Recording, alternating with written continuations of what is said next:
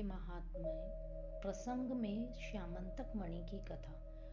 ऋषियों ने पूछा, हे सूत जी श्रीमद देवी भागवत की यह कथा वासुदेव जी ने किस विधि से सुनी और इसके कौन वक्ता हुए? सूत जी बोले, भोजवंशी राजा शत्रुजित द्वारका के सुख, में सुखपूर्वक रहते थे। उनके द्वारा सदा सूर्य की आराधना हुआ करती थी। भगवान सूर्य ने शत्रुजित की भक्ति से परम प्रसन्न होकर उन्हें श्यामंतक नामक एक मणि दी। प्रतिदिन आठ भार सुवर्ण देने वाली वह मणि जहाँ रहती थी, वहाँ महामारी, दुर्भिक्षा एवं अन्य उत्पाद संबंधी भय कभी नहीं ठहर सकते थे।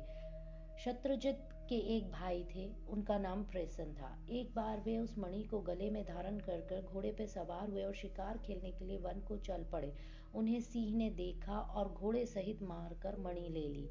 उस वन में रहने वाले ऋषिराज जामवंत ने सिंह को मणि लिए हुए देखा, अतः बिल के द्वारा, द्वार पर ही सिंह को मारकर उससे मणि छीन ली और उसे अपने पुत्र को खेलने के लिए दे दी। कुछ समय बाद जब प्रसन्न नहीं लौटे तब शत्रुजित को महान दुख हुआ। उसने कहा, पता नहीं किसने मणि पाने की इच्छा हो गई जिसके हाथों प्रसन्न काल का ग्रास बन गया। फिर तो जन समाज के मुख से द्वारका में इस प्रकार की किबंदी फैल गई कि हो ना हो श्री कृष्ण ने प्रसन्न को मार डाला है क्योंकि मणि की में उनकी आसक्ति हो गई थी। यह बात भगवान श्री कृष्ण के कानों में पड़ी। तब अपने ऊपर लगे हुए इस कलंक को दूर करने के लिए वे कुछ पूर्वासियों को साथ लेकर वन में पहुँचे। सिंह द्वारा मारे हुए प्रसन्न को देखा। रक्त के चिन्ह मार्ग को पकड़कर सिंह को खोजते हुए वे आगे बढ़े। एक बिल के द्वार पर मरा हुआ सिंह दिखाई पड़ा। तब वे पूर्वासियों से कहने लगे, तुम लोग मेरे लौटने तक यहीं ठहर, रहना। मणि लेने वाले का पता लगा के मैं पता लगा कि मैं शीघ्र लौटूँगा।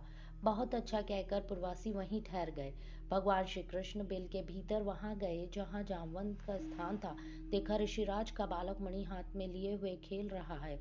इन, इन्होंने मणि छीनने की चेष्टा की। इतने में धाय ने चिल्लाना आरंभ कर दिया। धाय के चिल्लाहट सुनकर वहाँ तुरंत जामवंत आ पहुँचा।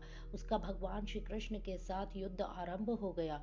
दोनों में सत्ताईस दिन तक घोर संग्राम चलता रहा। उधर द्वारकावासी भगवान श्री कृष्ण की प्रतीक्षा में बिल के द्वार पर रुके थे। बारह दिन तक उन्होंने प्रतीक्षा की, तत्पश्चात डर के वे अपने अपने घर लौट गए। पहुँचने पर आरंभ से अंत तक सारा समाचार क्या सुनाया? अपने पुत्र की कष्ट कहानी सुनकर भा महाभाग वासुदेव परिवार सहित शोक सागर में डूब उतरने लगे। इतने में देव ऋषि नारद जी ब्रह्मलोक में से पधारे वासुदेव जी उठकर खड़े हो गए। नारद जी ने बुद्धिमान वासुदेव जी से कुशल समाचार पूछा। फिर कहा, आप चिंतित क्यों हैं? इसका कारण बतलाइए।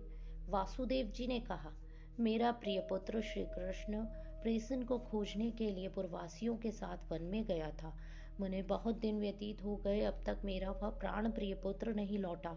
इसी से मैं चिंतित हूँ। कोई ऐसा उपाय बताने की कृपा कीजिए जिससे मेरा लड़का शीघ्र वापस आ जाए।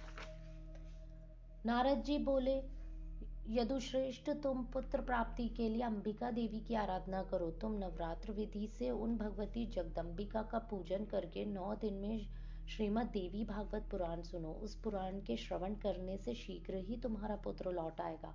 वासुदेव जी बोले, भगवान, आपके कहने पर भगवती जगदम्बिका के कृपा प्रसाद से सिद्ध होने वाला अपना पूर्व प्रसंग मुझे याद आ गया।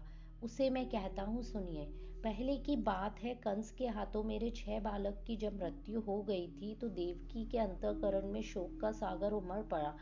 तब मैंने मुनिवर गर्ग जी को बुलाकर उनके चरणों में मस्तक झुकाया और पुत्र की इच्छा प्रकट करते हुए देवकी की कष्ट कथा उन्हें कह सुनाई।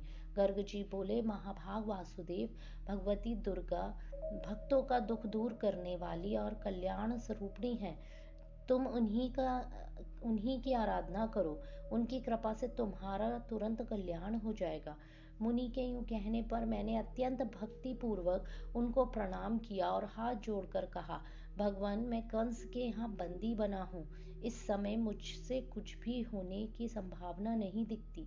अतः आप ही इस दुख रूपी दुस्तर सागर से उद्धार करने की कृपा कीजिए। मेरे प्रेम पूर्वक प्रार्थना करने पर मुनिवर गर्ग जी भगवती जगदम्बिका की आराधना करने के लिए कुछ ब्राह्मणों को साथ लेकर विंध्य पर्वत पर चले गए। वहाँ पहुंचकर वे भक्तों के मनोरथ पूर्ण करने वाली जगदम्बा के जप और पाठ में संलग्न होकर उनकी आराधना करने लगे। अनुष्ठान समाप्त होने पर आकाशवाणी हुई, मुने, मैं प्रसन्न हूँ, तुम्हारा कार्य अवश्य सिद्ध होगा। पृथ्वी का भार दूर करने के लिए मैंने श्री विष्णु को आदेश दिया है। वासुदेव के यहाँ देवकी के गर्भ से वे अपना अंश अवतार ग्रहण करेंगे। वासुदेव जी, उन्हें लेकर गो गोकुल में नंद जी के घर पहुँचा देंगे। साथ ही यशोदा जी की कन्या को लाकर कंस को दे देंगे और कंस उस कन्या को ज़मीन पर दे मारेगा। इतने में वह कन्या कंस के हाथ से छूट जाएगी और मेरा ही अंश रूप विग्रह धारण कर कर वह विंध्यगिरी पर जाकर जगत के कल्याण में संलग्न हो जाएगी। इस प्रकार आकाशवाणी सुनकर मुनिवर गर्ग जी ने भगवती जगदम्बिका को प्रणाम किया। अत्यंत प्रसन्न होकर वे मथुरापुरी में आए। मैंने उनके मुख से देवी का वरदान सुना। सुनते ही हम पति पत्नी दोनों को बड़ी ही प्रसन्नता हुई। तभी से भगवती जगदम्बिका का उत्तम महात्म्य मैं जानता था। देवेश, आज भी आपके मुखारविंद से वही महात्मा मैं सुनना चाहता हूँ। अतः प्रभु, आप ही मुझे श्रीमद देवी भागवत सुनाने की कृपा करें।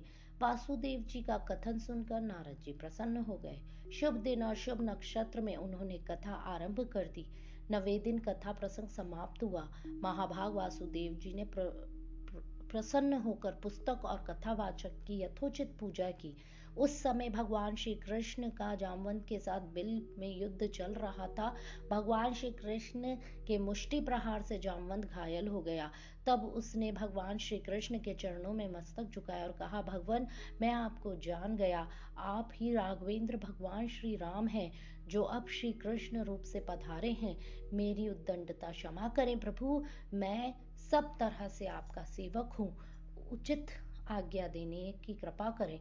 जामवंत की बात सुनकर जगत प्रभु भगवान श्री कृष्ण ने कहा, ऋषिराज, हम मणि के लिए यहाँ बिल में आए हैं। फिर तो ऋषिराज जामवंत ने प्रीतिपूर्वक भगवान श्री कृष्ण की पूजन की, अपनी कन्या जामवंती का उनके साथ विवाह कर दिया और मणि भी सौंप दी। तब श्री कृष्ण ने जामवंती को पत्नी रूप में स्वीकार करके मणि गले में धारण कर ली और जामवंत से विदा लेकर वे द्वारका के लिए प्रस्तुत हो गए। उसी दिन देवी भागवत की कथा समाप्त हुई। उदार बुद्धि वासुदेव जी ने ब्राह्मणों को भोजन कराकर उन्हें दक्षिणा दे देने से प्रसन्न किया। विप्रगण आशीर्वाद दे रहे थे कि उसी समय भगवान श्री कृष्ण मणि धारण कर किए हुए पत्नी के साथ वहाँ पहुँच गए।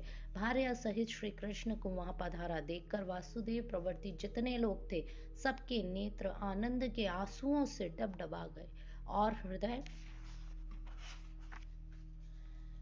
में हर्ष की बाढ़ सी आ गई। भगवान श्री हरि का जो यह चरित्र है, उसके प्रभाव से अपयश शांत हो जाता है।